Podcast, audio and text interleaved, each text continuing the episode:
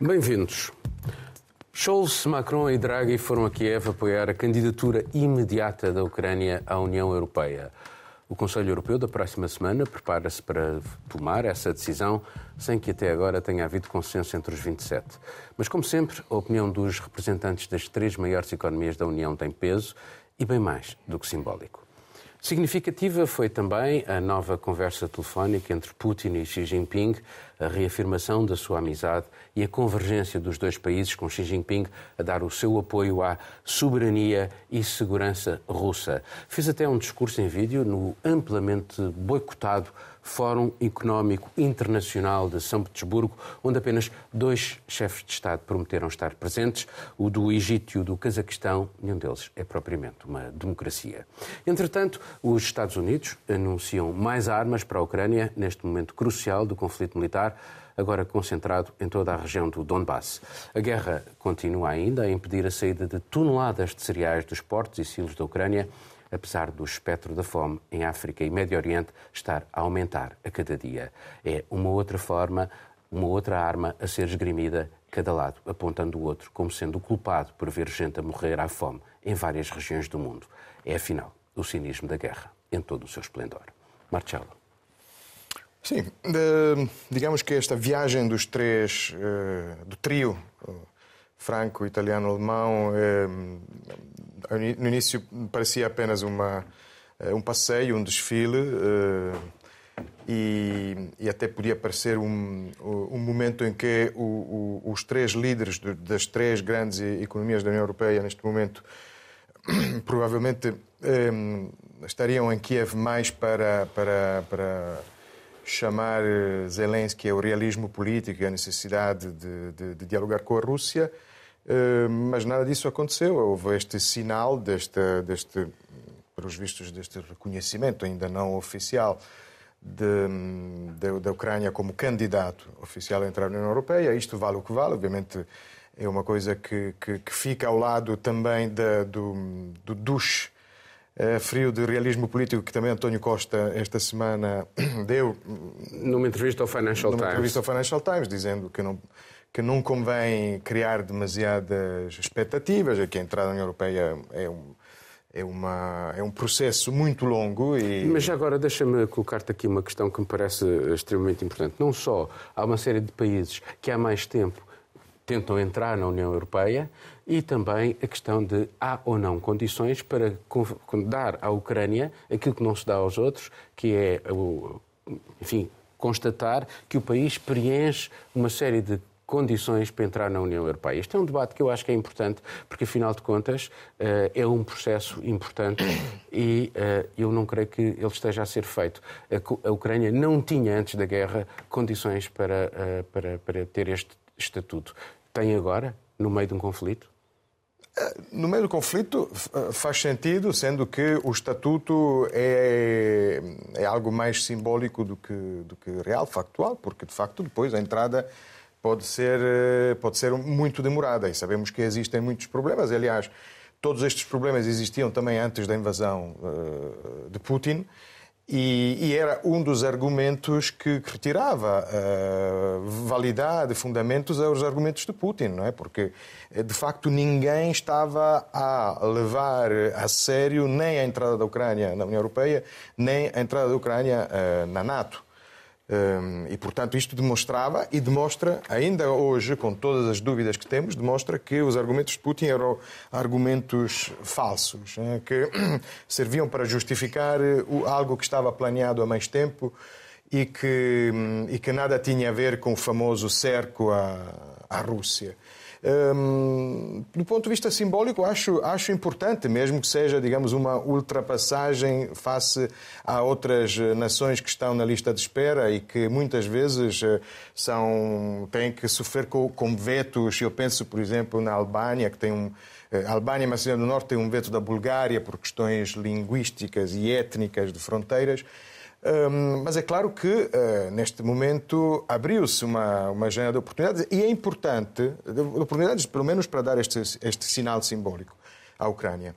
E, e é importante que uh, tenha vindo, nas últimas horas, dos uh, três líderes, das nações da União Europeia que, eh, por outro lado, eram considerados mais filoputinianos, porque sabemos o famoso Sim. discurso de Macron sobre a necessidade Sim. de não humilhar, um discurso bastante inoportuno, sobre a necessidade de não humilhar a Rússia, e sabemos qual era a posição, a posição da Alemanha e qual é ainda a posição ambígua da Alemanha e a Itália nos três talvez, eh, pelo menos a nível oficial e não a nível de, de Deixa-me deixa passar à Catarina. Uh, Catarina, aí, visto de Londres, uh, este assunto.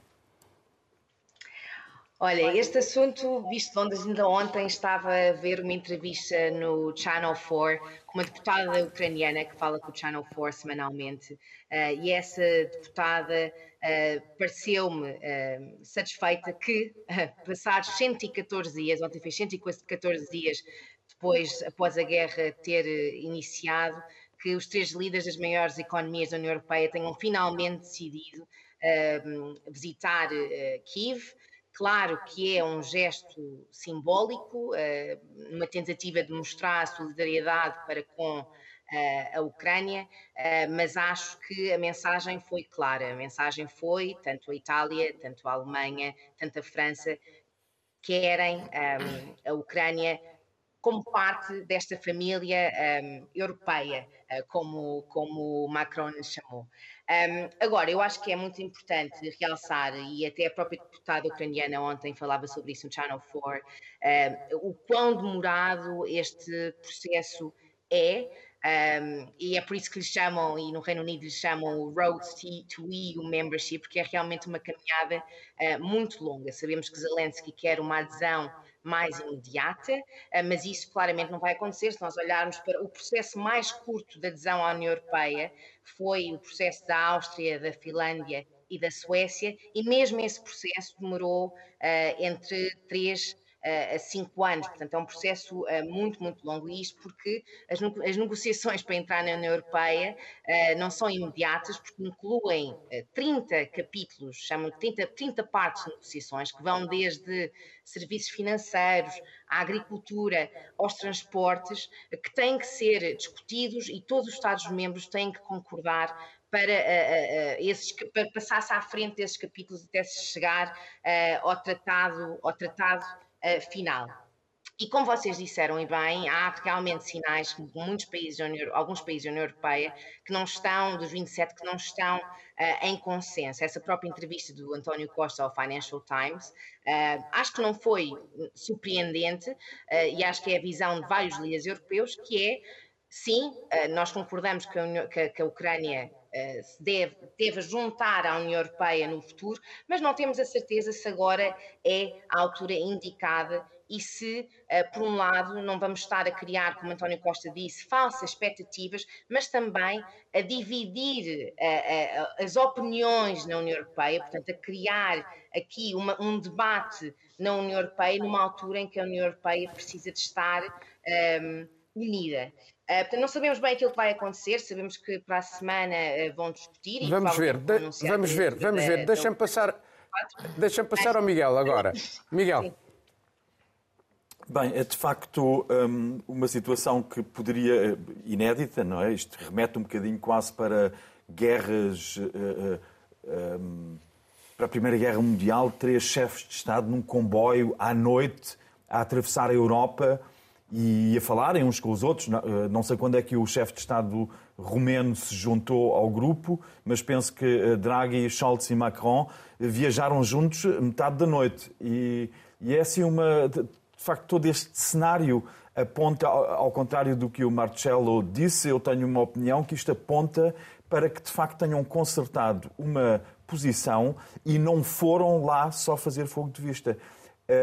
Falo Sim, na Primeira Guerra Mundial porque para mim há uma forte componente de quase de uma diplomacia secreta aqui. E eu não acredito que eles não tenham, uh, sobretudo estes três chefes de Estado, que são os mais uh, uh, renitentes em apoiar o esforço de guerra ucraniano, não é?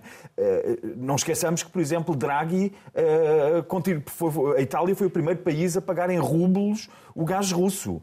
No momento em que o Nord Stream 1 está a ser cortado em quase metade o fornecimento de gás à Alemanha para pressionar a Alemanha. Portanto, isto há toda uma diplomacia aqui por trás que me faz pensar que, enquanto os Estados Unidos têm um interesse em prolongar este conflito militarmente no terreno. A Itália, a Alemanha e Macron foram lá fazer outra coisa. E foram. A, a, a cenoura é a União Europeia, é a entrada ou a, a, obtenção do estatuto como candidato a, a, membro da União Europeia. Essa é a cenoura.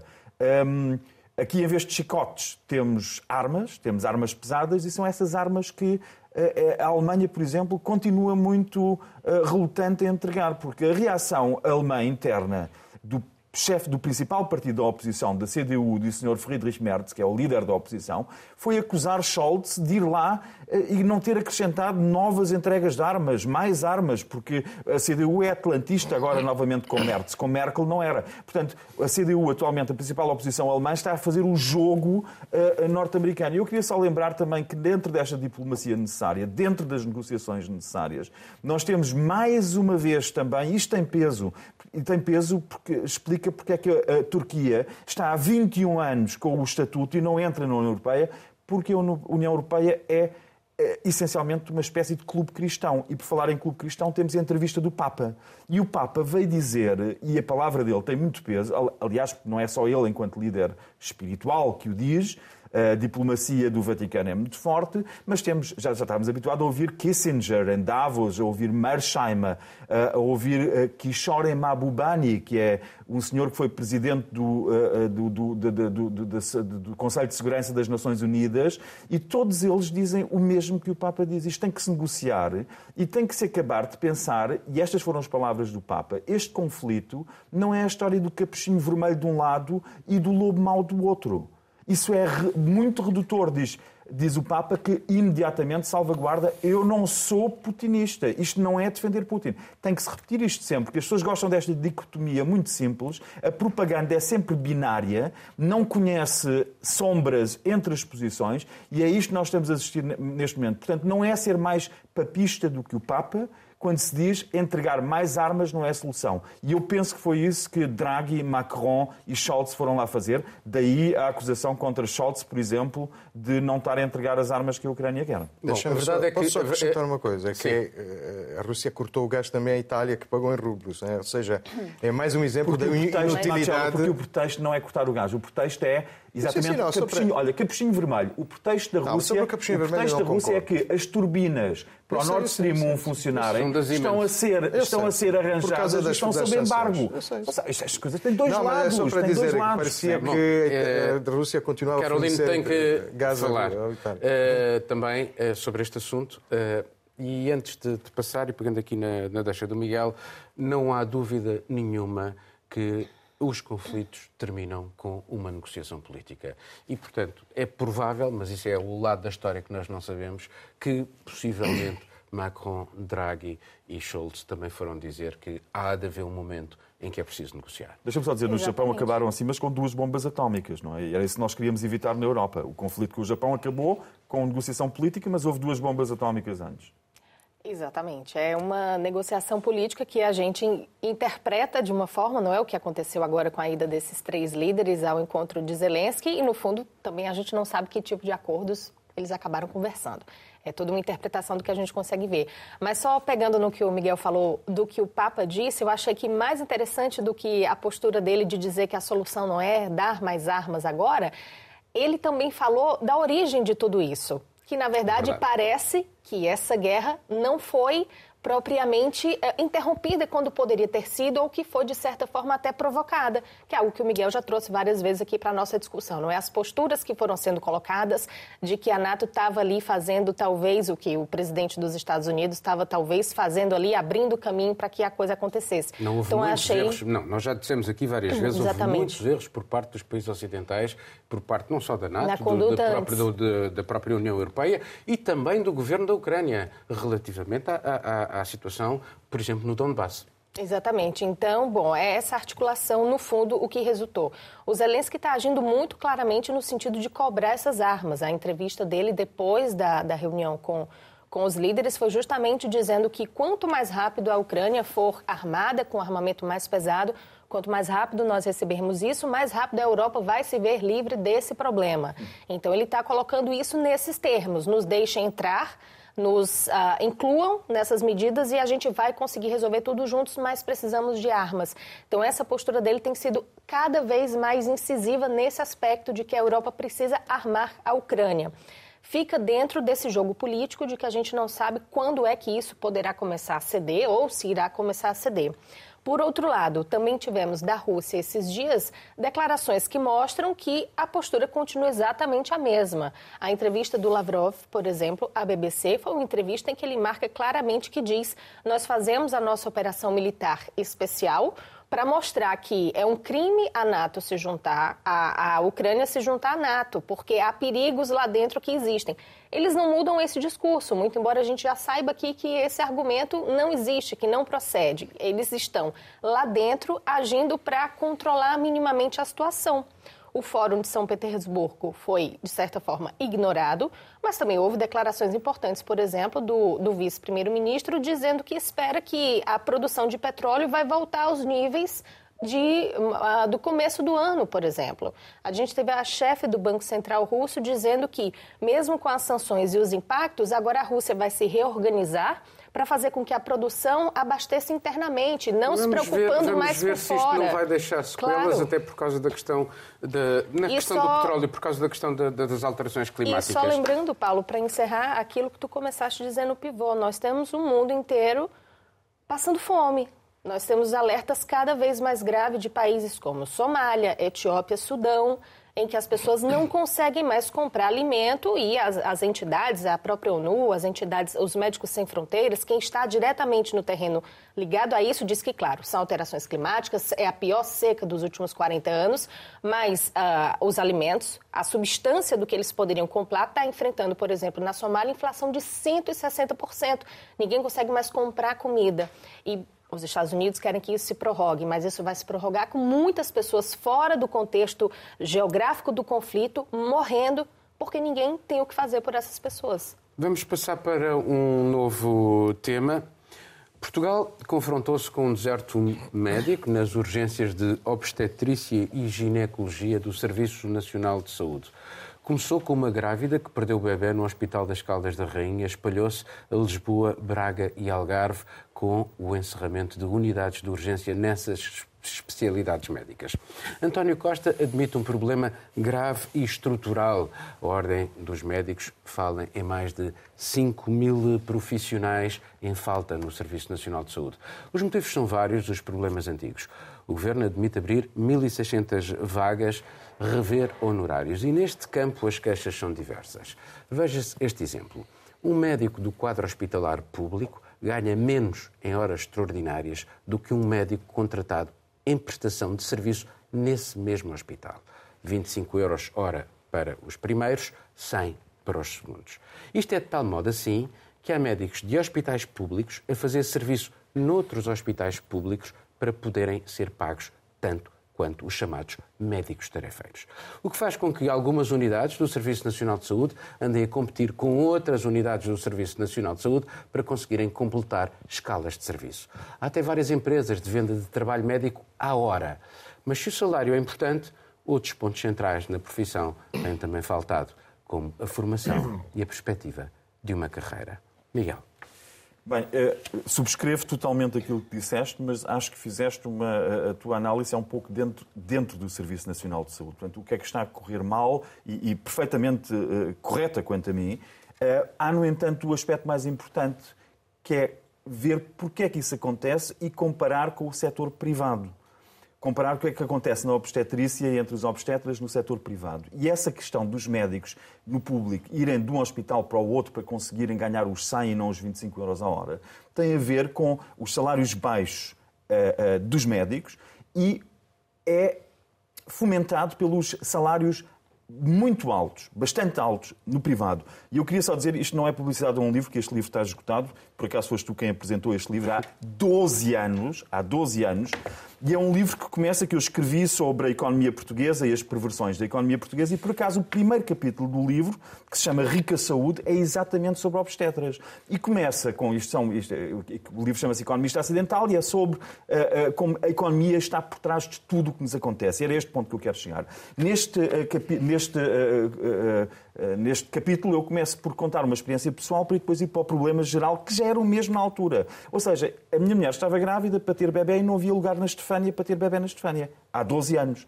E a médica do Serviço Nacional de Saúde, que a estava a acompanhar, disse, olha, vá para a Estefânia e finja que não está a sentir o seu bebê, finja que não sente nada, que depois consegue um lugar. E nós dissemos, não, não, vamos para o privado. Assim, não, não vamos fingir que, que, estamos num estado de emergência, não, vamos para o privado. Fomos para um hospital privado, na zona da Expo 98, e quando eu chego lá, o médico que, que, que nos atendeu, corretíssimo, uma qualidade hoteleira fantástica, eh, e depois, quando saí de, de, de, de, carro, reparei que o médico obstetra que nos recebeu tinha um Porsche 911 e o colega dele tinha um Mercedes topo gama e pensei, bem, fantástico o que estes senhores ganham. Em, quando foi o parto, em, que era para ser um parto natural, numa hora e meia decidiram fazer uma cesariana. E agora vou só ler duas linhas do livro. Duas linhas do livro. No hospital privado em Portugal, uma cesariana gera o dobro das receitas de um parto normal. Nos hospitais privados em Portugal, a taxa de cesarianas é de 55%. É quase três vezes superior à dos hospitais públicos e excede largamente os 15% recomendados pela Organização Mundial de Saúde. É isto que temos. Nós temos uma saúde que é um negócio. Estamos a perder e a descapitalizar, em termos humanos, o, o Serviço Nacional uh, de Saúde, que é importantíssimo e no qual deveria haver uma aposta, e andamos há mais de uma década, este texto tem mais de uma década, e o sistema agravou-se. E, portanto, não só estamos a tornar tornarmos a, a, a saúde um negócio puro e duro, eh, Nada contra o facto de, dos médicos terem carros topo gama. A questão é que não há margem e, e a, a, forma como o Serviço Nacional de Saúde foi descapitalizado teve a ver com, a, com, as políticas da Troika, que obrigaram a isso e que continuaram a obrigar, e é por isso que os salários são muito baixos. E o Governo, quando vem dizer que há muitos médicos em Portugal, está simplesmente a mentir com estatísticas. Porque, como dentro do espaço Schengen não há dados de imigração, o governo finge, os vários governos, não é este, todos eles fingem que os médicos continuam todos cá. Não, eles estão a sair e há uma forma de ir ver isso, que é um indicador direto, que é ir para as ordens profissionais dos médicos e dos enfermeiros, e que é o que fazem os jornalistas ótimos do público e do Diário de Notícias há muitos anos, que depois vêm dizer a imigração de médicos, e eles chamam-lhe imigração porque é isso que é de facto, triplicou antes do Covid, de um ano para o outro, e dos enfermeiros também. E os que não imigram vão para o privado ganhar o triplo ou o quádruplo. E é isso que está profundamente incorreto e os governos, os governos não têm mostrado a menor, a menor a, a, intenção de um, cortar os lucros de três famílias que gerem a saúde privada em Portugal à custa da saúde pública. Bom, aqui, antes de passar, quero só dar um, alguns elementos. É verdade isto que o Miguel diz, porque eu próprio, enquanto fui correspondente na, no centro da Europa, encontrei enfermeiros portugueses em vários países europeus, tiravam o curso aqui e foram trabalhar lá para fora. Isto é, é, constatável, é facilmente constatável, mas a verdade é que nos últimos anos houve um reforço de verba de 3 mil milhões para o Serviço Nacional de Saúde, nestes últimos anos, e o Ministro das Finanças veio enfim, desautorizar a Ministra da Saúde, dizendo que eh, não é um problema eh, de finanças que há no Serviço Nacional de Saúde, de onde há um problema de gestão. Exatamente. É, foi, uma, enfim, foi uma declaração que contradisse muito bem todo esse esforço recente com a crise agora dos obstetras que a ministra vinha tentando contornar. Inclusive, a primeira reunião que houve entre os representantes não é, do governo, do Ministério da Saúde, com os sindicatos e representantes dos médicos, ia muito na questão de se tentar traçar um plano emergencial puramente financeiro para se equilibrar de alguma forma o valor que o profissional médico ganha no seu atendimento no SNS com o que os chamados tarefeiros, aqueles que vêm de fora, acabam ganhando mais. O que até já foi recusado pelos sindicatos, mas também não era algo que fosse resolver é, no primeiro momento. Portanto, eu acho que a postura da ministra agora mostra que é um problema sim financeiro a se tentar resolver com esse descontentamento e o ministro das Finanças vem dizer que não é isso que acontece porque tem dinheiro. Então, como é que esse dinheiro vai ser gerido? Para onde vai esse dinheiro? Como é que será dividido? Não é preciso que haja aí uma concertação entre esses representantes dos diversos ministérios do governo para se resolver esse problema. Eu estou em Portugal há sete anos, sou cidadão portuguesa, sou cidadã portuguesa, não tenho nenhuma experiência específica com obstetrícia, mas tenho com médicos de família. E sete anos atrás, quando eu cheguei aqui, co consegui logo um médico de família que, depois que eu mudei de freguesia, disse: não mude o seu centro de saúde, porque aqui você tem um médico de família. E agora os estrangeiros levam até dois anos para conseguir. Eu tenho amigos que estão aqui há cinco que não têm médico de família. Então, tudo isso para dizer que, de Os fato, são problemas. Também, não é ah, sim, claro, claro, não. Claro, de maneira nenhuma eu quis dizer que era só um problema é relacionado aos estrangeiros. Pronto, é, é para os cidadãos em geral. Então, são problemas mesmo muito antigos e tivemos uma pandemia.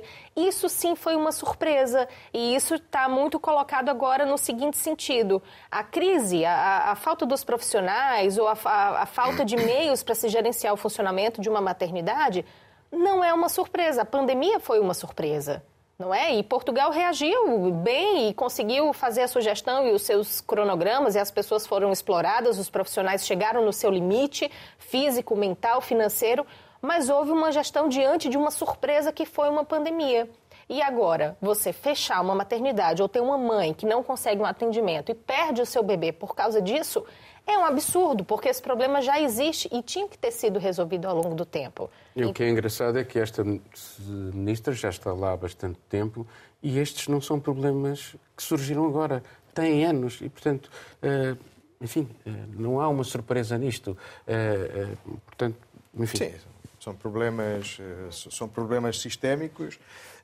Já, já deu para perceber que todos nós, quando falamos do, do, do Serviço Nacional de Saúde, eh, falamos um pouco como jornalistas, mas também como utentes do Serviço Nacional de Saúde, porque todos nós vivemos aqui há uns anos e, e cada um de nós poderia, poderia contar histórias, eh, não digo ao ponto do, do Miguel que tinha que fingir que havia um parto problemático no Dona Estefânia. Mas, mas já agora deixa-me dizer-te que eu, eh, apesar de haver problemas no Serviço Nacional de Saúde, eu posso te garantir que é uh, ainda bem que existe o Serviço Nacional com de certeza, Saúde. Mas é, claro, sim, mas com certeza. É, o problema é que, aliás, eu sempre, sobretudo durante a Troika, quando ouvia falar do Serviço Nacional de Saúde, lembrava muito alguns debates sobre a Constituição italiana, porque sempre que é um projeto de reforma à Constituição italiana, quem se opõe diz que é a Constituição mais bonita do mundo. E aqui o mesmo discurso faz com o SNS, que é o mais bonito do mundo. Provavelmente não é, mas é justo defendê-lo. E, aliás, quem critica é porque quer defendê-lo, quer melhorá-lo e quer, hum, digamos, uh, atualizar uh, digamos, a performance de um serviço do SNS que hoje em dia tem que enfrentar problemas novos, uma população mais envelhecida, doenças crónicas que se vão acumulando. É por isso que eu. Uh, o que acontece aqui é exatamente um conjunto mas, mas, de erros. Mas, mas, a, mas a questão também nem é só não tem só a ver com a verba, tem a ver de facto com, com isto é uma profissão que requer conhecimento constante. Com, cer com eh, certeza, uh, exatamente. Uma produção constante, formação constante. Formação Isso também não está a existir. Compra de, de máquinas, de, de, de, ferramentas cada vez mais modernas. É por isso que eu digo que da, da economia não, não se consegue escapar, porque é preciso muito dinheiro. Eh, quando se fala em investimentos, fala sempre em percentagem no PIB, e é por isso que é preciso ter PIB. Sabemos que estes problemas acontecem também, também, em países com PIBs maiores. Eu não digo isso para aliviar a crítica que se faz ao SNS nesta semana, mas eh, também nesta mesma semana tivemos notícias parecidas uh, em Itália sobre o Serviço Nacional de Saúde italiano. Aqui o que temos, é um, estava a dizer, é um conjunto de, de, de erros, de coisas que, que, não deveriam acontecer e que acontecem. É, é espantoso esta, esta questão do, do, mercado dos tarefeiros, não é? dos jornaleiros médicos, que depois chegam a trabalhar 24 horas por dia. Eu, mesmo como utente, não quero ser atendido por um médico que está na sua 24 hora de serviço. Não é? Isto é, é, uma, é, é algo que, que, me assusta e que deveria ser corrigido, obviamente. Exatamente. Deixa-me falar com a, a Catarina, que está em Londres, onde também há problemas com o Famoso. National Health Service, ou em França, que também há eh, problemas com o Serviço de Saúde público francês, eles falam mesmo no deserto médico também, uh, mas sim, da, a perspectiva daí de Londres agora. Uh, nós temos que ver que Londres também está a caminhar, como o Miguel referiu, e eu já vivi no Reino Unido e vivi nos Estados Unidos, onde nos Estados Unidos, sim, o Sistema Nacional de Saúde é um negócio a 100%, uh, e a NHS em Londres, que é um serviço muito acarinhado pelos, pelos britânicos, também está devagarinho a caminhar uh, para se tornar um negócio como, como em Portugal. Mas como disseste, Paulo, isto é um problema, é um problema estrutural, é um problema que afeta Portugal há décadas, que afeta países vizinhos também. Espanha está a viver uh, uma situação parecida, Itália também tem mesmo, os mesmos problemas, um, e um dos grandes problemas que contribui para isso, e é, e, é, e é, exatamente o que o Miguel disse, é a falta de mão de obra, é a falta de staff. Há milhares de médicos e médicas portuguesas e enfermeiros e enfermeiras portuguesas fora do país. Os dados da Ordem dos Enfermeiros, neste momento, já são dados um bocado antigos, portanto, se calhar o número até já é mais elevado agora, apontam para 18 mil enfermeiros e enfermeiras portugueses a viver fora do país e o Reino Unido é um dos principais destinos. E agora, as pessoas não saíram, os enfermeiros e enfermeiras não saíram de Portugal e os médicos porque lhes apeteceu, porque lhes deu na gana um dia acordar e irem viver para outro país, não é? Uh, vieram para cá porque Portugal, infelizmente, não lhes dá condições de trabalho dignas. Uh, há uns anos, aqui no Reino Unido, entrevistei uma enfermeira, Ismália Souza, na altura a enfermeira tinha 29 anos, uh, acabou o curso em Portugal e decidiu logo, aliás, nem sequer procurou trabalho em Portugal, decidiu logo ir para o Reino Unido, devido às condições de trabalho, devido aos salários baixos em Portugal, e veio para cá, formou-se, especializou-se, está neste momento a fazer um doutoramento, já ganhou prémios, e a minha pergunta é, Ismália Souza, uma enfermeira qualificadíssima, teria as mesmas oportunidades em Portugal de carreira? Não, não tinha. Uh, e é muito triste que os enfermeiros tenham saído de Portugal para encontrar essas oportunidades. E a pandemia veio só mostrar o quão grave o problema é. Nós, durante a pandemia, uh, todos nós jornalistas falámos e, e entrevistámos muitos enfermeiros e médicos. Eu lembro-me de passar uma noite no Hospital São José com a enfermeira Inês, eh, que me disse que ganha cerca de mil euros por mês. Portanto, uma pessoa que trabalha fim de semana, que trabalha horas extras, trabalha noites, ganha mil euros por mês ou menos. Nós temos neste momento quatro, quatro, cerca de 45 mil enfermeiros em Portugal, divididos em três categorias profissionais. Metade destes 45 mil enfermeiros ganha uh, 12.205 uh, euros por mês. Depois dos impostos, só leva para casa 880 euros por mês. No Reino Unido, o salário médio de uma enfermeira uh, ou de um enfermeiro são 33 mil libras ao ano. Uma enfermeira sénior, uma enfermeira clínica, pode ganhar até 55 mil libras uh, ao ano. Portanto, é uma diferença abismal. Uh, temos enfermeiros em Portugal que passam duas décadas, portanto, quase carreiras inteiras, a ganhar mil euros. Portanto, não há proporção absolutamente nenhuma. Um, eu queria só terminar com. Muito rapidamente, queria só terminar com um exemplo que não se tem discutido muito em Portugal na última semana, que é no Algarve, que é uma região que está sob pressão constante, tem dois hospitais públicos. Temos agora em cima da, em cima da mesa a hipótese de doentes oncológicos terem que ir de, do Algarve, de Faro e Portimão de outras cidades do Algarve, para Sevilha para receberem tratamento. Depois, no concurso internacional uh, público do Hospital de Faro. Não se sabe se isso vai acontecer, mas só o, o facto disto estar em cima da mesa mostra o estado do nosso sistema de saúde, nacional de saúde em Portugal. Bom, eh, e todos nos lembramos do enfermeiro Luís quando o Boris Johnson foi parar ao hospital com Covid. Vamos passar para um outro tema. Uma intervenção de última hora do Tribunal Europeu dos Direitos Humanos impediu o Reino Unido de deportar para o Ruanda uma centena de requerentes de asilo. Londres preparava-se para fazê-lo ao abrigo de um acordo que permite a esse país africano receber cidadãos indocumentados do Reino Unido a troco de uma contrapartida financeira, algo a rondar os 140 milhões de euros. O voo fazia parte desse controverso plano do governo de Boris Johnson para dissuadir os requerentes de asilo de atravessarem o Canal da Mancha em embarcações rudimentares. Só este ano, mais de 10 mil pessoas chegaram às costas britânicas por essa via. A intervenção do Tribunal Europeu dá novos argumentos a Boris Johnson para retirar o seu país da Convenção dos direitos do homem, algo que já tinha ameaçado. O recente episódio envolveu momentos de tensão e drama. Algumas das pessoas em vias de expulsão eram menores. Havia mesmo um caso de um cidadão vítima de tortura. A opinião pública britânica dividiu-se. Houve até oposição ao governo por parte da liderança da Igreja de Inglaterra e do próprio Príncipe Carlos. Mas a expulsão de migrantes indocumentados não é um exclusivo britânico. No ano passado, quase 350 mil pessoas receberam ordem para abandonar a União Europeia e a França está na frente desse campeonato. Miguel. Bem, de facto, para fazer a ligação do tema anterior para este, se estes imigrantes que estão a fazer uma pressão tão grande para vir para a Europa fossem enfermeiros, médicos e engenheiros, as portas estariam abertas. E esse é o problema. Temos também aqui a economia claramente por trás, porque eh, só para, só para se ter uma ideia do que é que significa esta, esta migração de pessoas sem, não documentadas que são convidadas a sair da Europa, um português que vai num outro sentido, como profissional, enfermeiro ou médico, para o Reino Unido, para a Alemanha ou para a Holanda, custou ao nosso, a Portugal, custou a Portugal entre 200 a 300 mil euros. Quer dizer, quando um enfermeiro sai, custa 200 mil euros. Um médico custa 300 mil. Saem três médicos do país e é um milhão de euros que o país perde de repente. Em África é o oposto. Em África são pessoas que por razões económicas, não têm, regra geral, formação, não têm uh, capacidades profissionais, portanto, não são interessantes para a Europa, porque se, se o fossem, do ponto de vista económico, elas seriam bem-vindas. Não são. E este exemplo que Boris Johnson deu, uh, é muito fácil ir aqui também para a história do capuchinho vermelho, que agora é a União Europeia e o Boris Johnson é o lobo mau. Como tu bem dizes, a União Europeia faz o mesmo. E, aliás, estas medidas do Boris Johnson já foram uh, assimiladas pela Áustria. E nós temos esta semana o ministro, o, ministro dos negócios, o ministro do Interior da Áustria a dizer nós temos que fazer o mesmo na Áustria. Nós temos que uh, fazer um outsourcing, deslocar os centros para processar os imigrantes, para eles nem sequer porem as, uh, os pés na Europa, nem sequer virem para cá.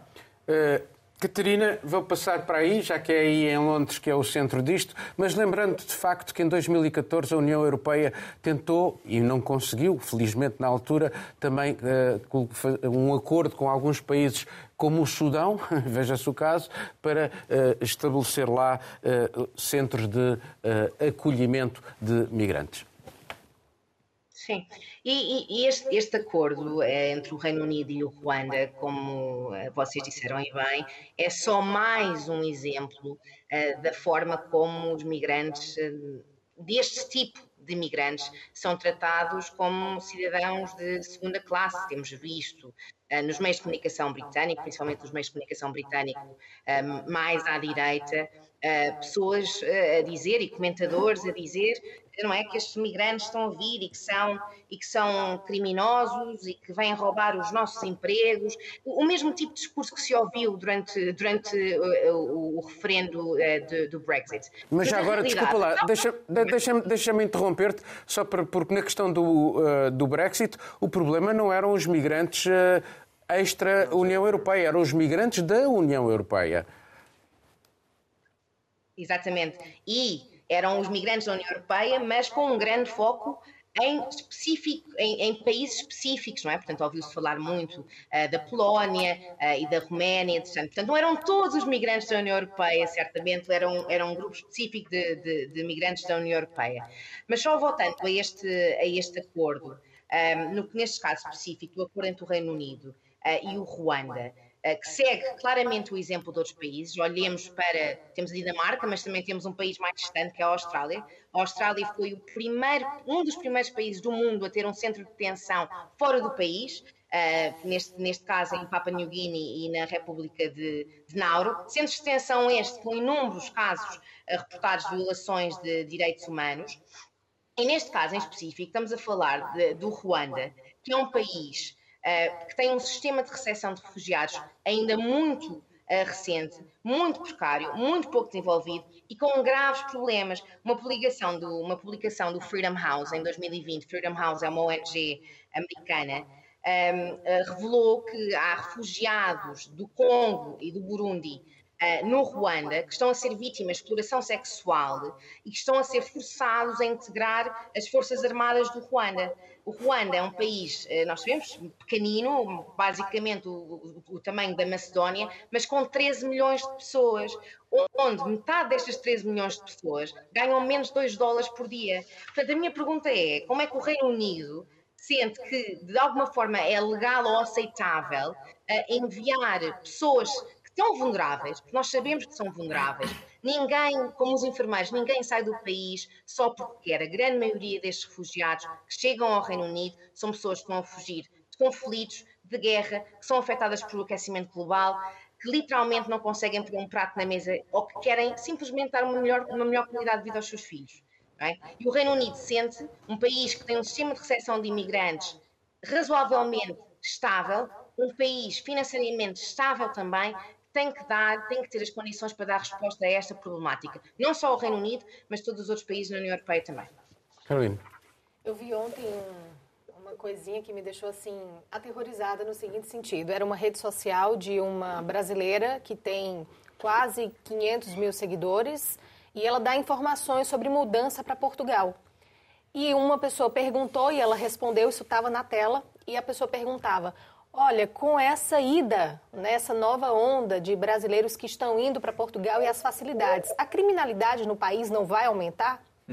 Essa pergunta foi feita para essa cidadã brasileira que atua com essa questão de dar dicas, enfim, e dizer como as pessoas podem conseguir o milagre de migrar para Portugal. Não vou comentar a resposta da pessoa, mas pronto. Era um exemplo de um pensamento que está na origem de muitas dessas decisões que nós vemos de governos europeus sobre como vão agir com migrantes, refugiados e pessoas não é, que buscam essa mudança, que tentam essa, essa mudança de vida. A situação no Reino Unido, o que, enfim, foi interrompido agora esse voo, mas isso vai continuar. Eles estão trabalhando para que outros voos possam acontecer. A ministra dos Negócios Estrangeiros veio dizer que vale a pena, porque é uma ferramenta de dissuasão para que outras pessoas não tentem chegar até lá. Só que isso não vai acontecer. Essas pessoas estão lá, chegam ali no, no canal, ou mira para o Reino Unido ou mira para a França, e essa divisão, essa divergência entre Reino Unido e França sobre quem vai responder a essa chegada dessas pessoas é algo também extremamente preocupante. Já é uma, uma tensão que vem acontecendo há bastante tempo e um não quer a responsabilidade sobre o outro. As pessoas não vão deixar de ir, mas esse governo vai continuar dizendo que é uma boa medida, é uma boa alternativa como ferramenta de dissuasão. Como a Catarina muito bem colocou no Ruanda, a situação é que as pessoas não têm nenhuma perspectiva e não só são vítimas de violência. Mas o país continua dizendo que vê com bons olhos essa, essa possível parceria com o Reino Unido, porque é uma forma de salvar vidas. Que vidas é que vão ser salvas de mais pessoas que vão ser colocadas no avião para ir para o Ruanda, para talvez se, se adaptarem, aplicarem para um visto e conseguirem ficar lá? Nós Uma sabemos pessoas... o que é que aconteceu com os sírios, ou o que está a acontecer com os sírios nos campos uh, na Turquia, e a União Europeia também está a pagar à Turquia Exato. para manter essas pessoas. Eles são feito... realmente o, o, elo mais fraco e, e são acordo... uma arma que também é usada Totalmente para pressionar governos. Totalmente. E o acordo que foi feito com a Turquia mostra muito bem uh, ah, um, que tipo de instrumentalização pode ser feito disso. A Turquia acordou, recebe o seu pagamento, mas já houve diversas chantagens de Erdogan dizendo: olha, se não tiver mais dinheiro, eu solto todo mundo e mando todo mundo de volta para ir. Então, isso, isso acontece Aliás, também. Putin está a fazer exatamente o mesmo com a crise alimentar, exatamente. porque sabe da vulnerabilidade exatamente. da União Europeia e das fronteiras. E como e isso pode ser usado depois politicamente pela, para... pela, por certas forças mais xenófobas. Para minar, para minar as instituições democráticas, claro. Marcelo. Sim, muito rapidamente, há uma crítica que se faz muitas vezes. Ou seja, da... já agora, já, eh, antes de, de falares, eh, há aqui ou não há uma falta de tentativa de ou um esforço para tentar encontrar uma solução. Isto não é novo, também já existe há muito tempo. As pessoas migram por variedíssimos motivos, são usadas como armas uh, por parte de governos sem escrúpulos, como o Miguel referiu, não é só o Putin, o Sim. Lukashenko também o fez, Marrocos fez, a Turquia faz. Uh, e uh, a forma como a Europa, que é um espaço que dá dignidade às pessoas, uh, resolve este assunto, considerando a pressão que é feita e o estigma a que eles próprios são sujeitos. Sim, mas o, o que eu estava a dizer é que existem também formas diferentes para, para gerir este fenómeno, porque é necessário, apesar de tudo, é necessário gerir da forma mais humana e da forma mais eficaz possível. E normalmente há uma crítica que se faz, por exemplo, é feita em Itália aos governos de esquerda ou a este governo que é um governo de esquerda e direita que abarca junta muitos partidos. Mas a atual ministra da Administração Interna eh, conseguiu eh, até bloquear, fazer bloqueios mais eficazes do que o famoso ministro Salvini no tempo em que o governo era um governo de direita. Eh, a diferença é que Salvini faz isso, fazia isso com famosos arrestos muito aparatosos, com porque porque eh, fazia desta atividade propaganda política, procurava consenso na opinião pública. Eu faço isso da mesma de, de uma forma muito aparatosa e muito visível. Eh, eu é que vos ensino como é que se travam estes, eh, estes fluxos migratórios.